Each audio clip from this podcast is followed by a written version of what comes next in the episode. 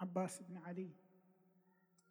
سأبدأ هذه الوقفة بقصة يذكرها أو موقف أو حادثة يذكرها المقرم في كتابه العباس بن علي. فحوى القصة يقول: إنه في يوم من الأيام في كربلاء تناقش بعض علماء الدين مشايخ حول علم العباس عليه السلام، وكيف أن العباس فقيه من فقهاء آل محمد ومدى المعارف التي عند العباس عليه السلام. وكان هناك موجود فاضل من الفضلاء، هو يكتب في الكتاب أنه فاضل. فاضل يعني شخص شيخ يقدر يدرس مستويات عليا في الحوزة، مثلا يدرس الكفاية، يدرس كتاب البيع، يدرس كتب صعبة. هذا الفاضل قال: أنا أعلم من العباس. هو يقول هو أعلم مني، من أبو فاضل العباس. يقول فاستغرب الحضور وبدأوا يناقشونه وهو يجادل، يحاول يعطي إثباتات أنه أعلم من أبو فاضل، من العباس عليه السلام، حتى انفض المجلس. قاموا وما زال هو في غيه، ما زال هو في غروره أنه أفضل من مين؟ أفضل من العباس بن علي عليه السلام. يقول فذهبنا وذهب هو. الصباح الباكر رحنا إلى البيت، نبغى نشوف، ما زال هو مصر على أنه له فضيلة ومنزلته العلمية في الفقه والأصول وعلوم الشريعة أكثر من أبو فاضل. لحين عندها الغرور، تعرفوا يعني واحد يدرس في الحوزة ويتعلم قد يعتقد أنه يعني صار شيء، يعني حقق شيء كبير. في الواقع هذه العلوم اللي احنا نحصلها هي علوم حصولية ارتسامية اكتسابية، هي مو جوهر الإنسان. المهم هذا ابتلي بهذا بلاء أنه يعتبر نفسه عالما. راحوا للبيت يبون يتأكدون أنه ما زال في غيه وضلاله واعتقاده بنفسه أنه في مقام علمي يرقى على مقام العباس عليه السلام، لأنه كان يفكر أن العباس مقاتل فقط. وما شافه في البيت، شافه في وين؟ في حرم العباس في الضريح، وماخذ حبال ورابطنا في الرقبة ورابط الحبال في الضريح، ويبغي أن يحصل مسامحة من العباس. فقالوا له وش القصة يعني؟ وش صار البارحة؟ أنت كنت أعلم، اليوم رابط رقبتك في ضريح العباس، وش القصة؟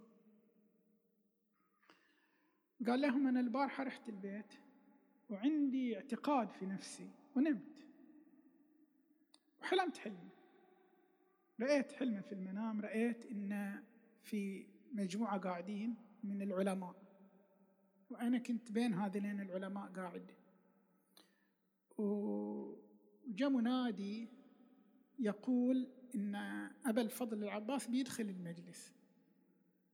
فقام الحضور وأفرجوا له وجلس في صدر المجلس. يقول فدخلتني هيبة عظيمة من شفت العباس، لأنه كان نور وجهه، تعرفون العباس وسيم جميل في التاريخ، أنه إذا ركب المطهم خطت قدماه بالأرض. المطهم كلمة تستخدم في العربي إلى معنيين: يا خيل كلش ضعيف، يا خيل قوي متين. فهني مستخدمينها للخيل المتين، يعني طويل وسيم وجميل، وجهه منور، وجهه مضوي. فيقول احنا شفته في المنام وجهه منور، فدخلني فرق وقلق في قلبي. المهم في الحلمة، احنا نتكلم عن حلمة ها، بس أنا اللي أبغي الشاهد من الحلمة الحوار اللي جرى فيه. يعني أنا مو هامني الحلم، هامني طريقة الحوار.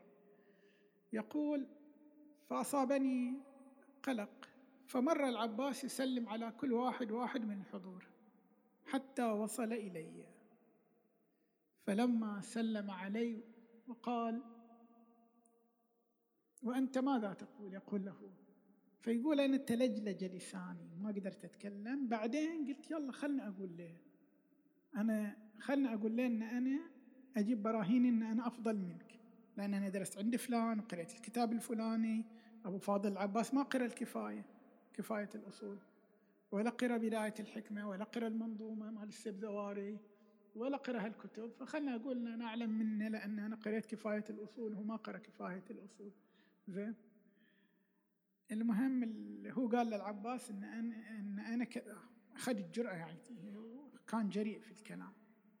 فقال له العباس عليه السلام أنا تتلمذت، هو لما عمره 14 سنة، من ولادته ل 14 سنة كان تلميذ من؟ كان في مدرسة الإمام علي. يقول أنا تتلمذت على يد الإمام علي بن أبي طالب، وعلى يد الحسن، وعلى يد الحسين، هذين شيوخي، وهذين ينقلون العلم الواقعي، ما ينقلون علم ظاهري، ما ينقلون أدوات من أجل الجهل بالحكم الشرعي. إذا جهلت بالحكم الشرعي وشكيت في الحكم الشرعي تستخدم هالأداة. فأنا أخذت العلم من عند مين؟ من عند ثلاثة المشايخ اللي علموا العباس، هم إمام علي والحسن والحسين، غير تربية أم البنين له، غير تربية السيدة زينب عليه السلام، وغير معاصرته لأشخاص تقول الروايات فيهم أنهم ممسوسين في ذات الله، مثل الأكبر ممسوس في ذات الله، مثل سكينة بنت الحسين ممسوسة في ذات الله. كلهم دلهم ممسوسين، يعني روحهم مرتبطة بمن؟ بالله، وفانين في الله. يقول أنا أخذت العلم من هذين الثلاثة، فأي أفضل شيوخي اللي أخذت منهم العلم لو شيوخك، أي أفضل شيوخ العباس عليه السلام لو شيوخ فقهاء الشيعة اليوم. يعني اليوم مثلا السيد السيستاني الله يحفظه، إذا كان عنده شيخ أستاذ هو السيد الخول، أي أفضل السيد الخول لو الحسن لو الحسين لو الإمام علي؟ واضح هذين تلاميذ على مائدة، من الصدر الطباطبائي، الآخوند الخراساني، كلهم ذلا علماءنا على مائدة مين؟ على مائدة الحسين، على مائدة الحسن، على مائدة أمير المؤمنين. فيقول له أول نقطة أنت تقول أنا درست عند فلان، أنا درست عند الإمام علي ودرست عند الإمام الحسن والإمام الحسين، فهذه النقطة أنا غلبتك فيها.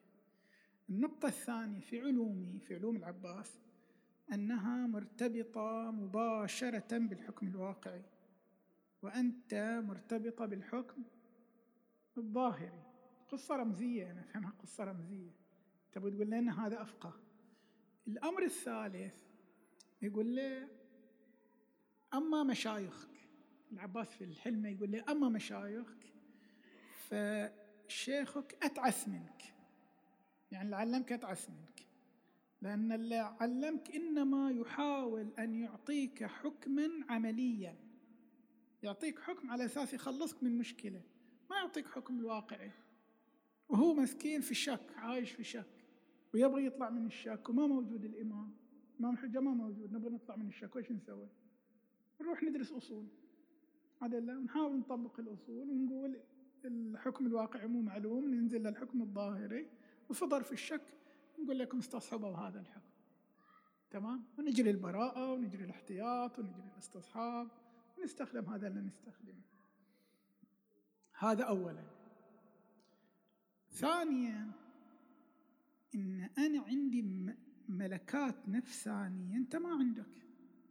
ملكات نفسانية يعني ويش؟ يعني خصائص العباس الروحية. شوف مثلا من خصائص العباس الروحية إنه كان نافذ البصيرة، مو بصيرة عنده. تعرف يعني إيش نافذ البصيرة؟ نافذ يعني خارق. شفت الليزر؟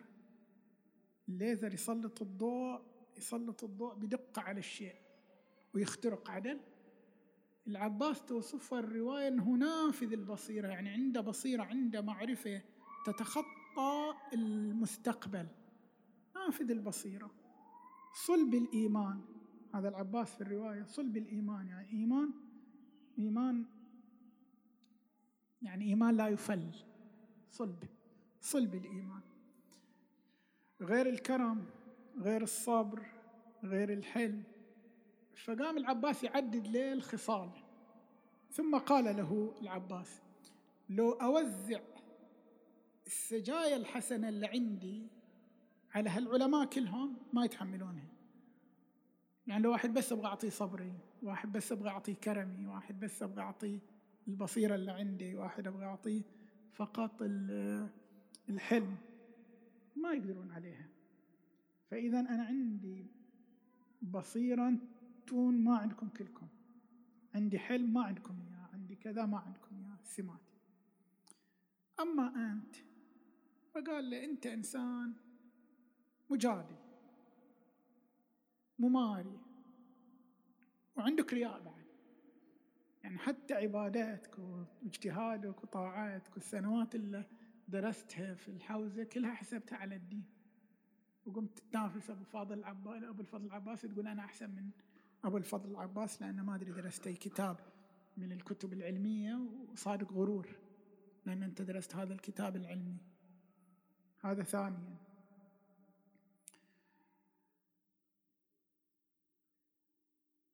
المهم يقول في نهاية الحلم العباس ضرب هذا على وين؟ على فمه. يقول: واستيقظ. ضربني على فمي، يعني على أساس لا يجادل جدال من غير حق. واستيقظ، حلمه. بس الحلمة قاعدة تعلمنا شيء كثير، يعني فيها رمز كبير. الرمز الأول إن إذا نقول العباس كان فقيها من فقهاء آل بيت محمد، اللهم صل على محمد، فإحنا ما نقصد إنه فقيه من الطرز الضعيف، ما نقصد إنه فقيه من الفقهاء العاديين. إحنا نقصد فقيه يفوق في فقاهته الفقهاء اللي نعرفهم، اللي مروا على بالنا من فقهاء العباس يفوقهم. أي فقيه مر على بالكم العباس يفوقه. ليش العباس يفوقه؟ لعدة أسباب، أسباب واضحة. السبب الأول إن الفقاهة تحتاج لها ذكاء، عدل، ويحتاج لها جينات وراثية خاصة. حتى واحد يكون طيب المولد، طاهر، راقي، من أفضل من العباس بن علي عليه السلام في الوراثة، العامل الوراثي. أبوه أمير المؤمنين، وأمه أم البنين. اليوم شكلي كله بتكلم عن الأحلام، اليوم بغير بصير كله مع الأحلام، زين؟ ما أيد الأحلام بس جيد. يقولون في التاريخ أخذوها أحلام، ما يخالف، يوم ميلاد يعني تستانسون شوي، زين؟ ما أقول أحلام بس اليوم بقول أحلام. يقولون أبو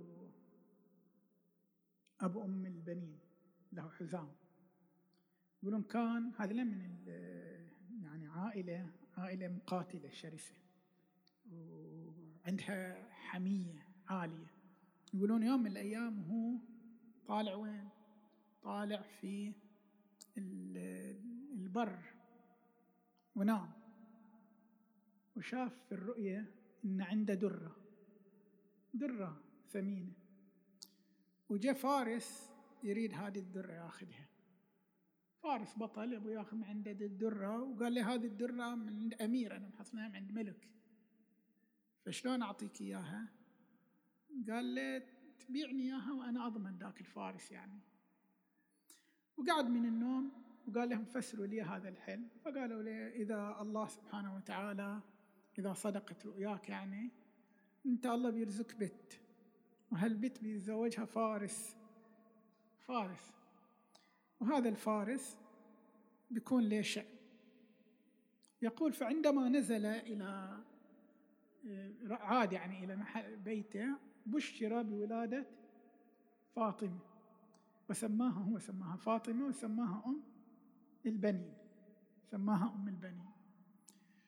وجت الأيام وتقدمت الأيام وجاهم مرسول الإمام علي عليه السلام، هو عقيل ابن أبي طالب، يخطب منهم فاطمة بنت حزام اللي هي أم البنين، اللي خطبها لأمير المؤمنين عليه السلام. في رؤية ثانية بعد كل رؤاها اليوم، في رؤية ثالثة اللي هي رؤية نفس أم البنين. رأت أن القمر يرمى في وين؟ في حضنها، القمر يرمى في حضن أم البنين. وفسرت أن الله سبحانه وتعالى يرزقها ولد، وهذا الولد يكون قمر بني هاشم. طبعاً الأحلام مو كل الأحلام ما لها معنى، يعني الأحلام تنقسم إلى 3 أقسام. في أحلام يسمونها ما تحدث به نفسك في النهار فتراه في الليل، يعني نقعد نسولف يا بعضنا بعض والعقل ما يوقف، يظل مشتغل في الليل، بعد يواصل الكلام، يواصل حديثه. هذا يسمونها ما يحدث الإنسان به نفسه في النهار فيراه في الليل. وفي نوع من الأحلام يسمونه أضغاث. يعني وش أضغاث؟ يعني إذا تاخذ مجموعة من الأعشاب تخليهم يا بعضهم بعض فصرة يسمونها ضغث، فإذا تجمع مني أعشاب ومني أعشاب ومني أعشاب وش تصير؟ تصير أضغاث. فهذه الأحلام عبارة عن مجموعة من الذكريات المقموعة، فأنت تجمعها يا بعضها بعض بتصير أضغاث أحلام. هذه في وش نستخدمها؟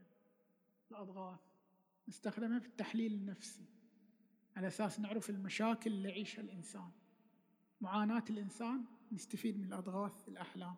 نظرية التحليل النفسي في الأحلام تعتمد على أي نوع من الحل؟ تعتمد على الأضغاث، واضح له؟ وفي الأحلام المبشرات. الأحلام المبشرات هي الحلمة اللي حلمها حزام واللي حلمتها أم البنين. ديك الحلمة اللي حلمها ذاك زين الرجل من المنذرات، يعني إنذار، يعني أنت لا تصير مغرور، الحلمة تبغى تطلع من الغرور.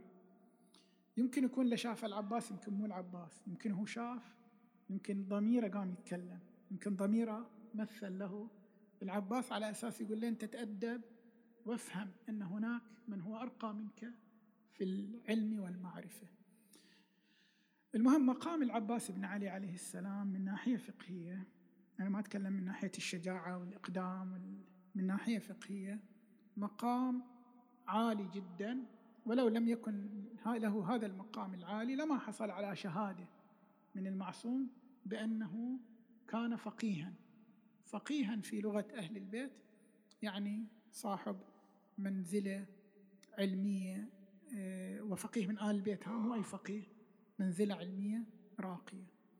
أكتفي بهذا المقدار، وصل اللهم على محمد وآل محمد. اللهم كن لوليك الحجة ابن الحسن صلواتك عليه وعلى آبائه في هذه الساعة وفي كل ساعة، وليا وحافظا وقائدا وناصرا ودليلا وعينا، حتى تسكنه أرضك طوعا وتمتعه فيها طويلا. وصل اللهم على محمد وآل محمد.